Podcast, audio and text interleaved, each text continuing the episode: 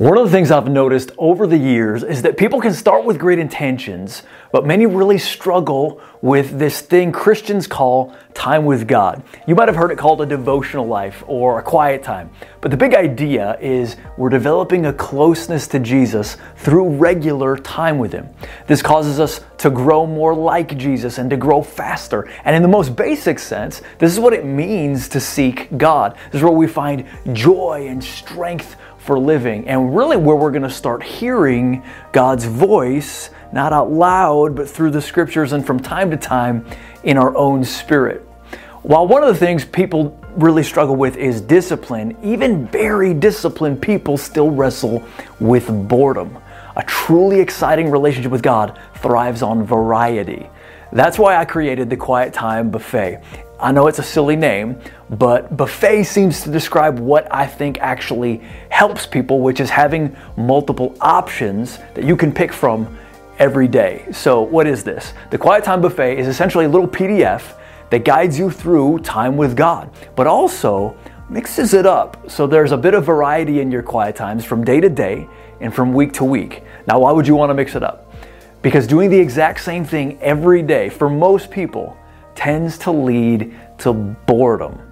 It can lead to a very monotonous or bookish kind of relationship with God instead of a living and vital one. In fact, I really believe that the Spirit of God actually opposes us doing the same thing again and again all the time. The anointing or God's grace to be close to Him just falls off because the Spirit of God wants to teach us to be dependent on Him and not just a regimen of things we decided to do the same way every day. God's not a system, God is a person. This is a relationship, and it's supposed to be personal and exciting.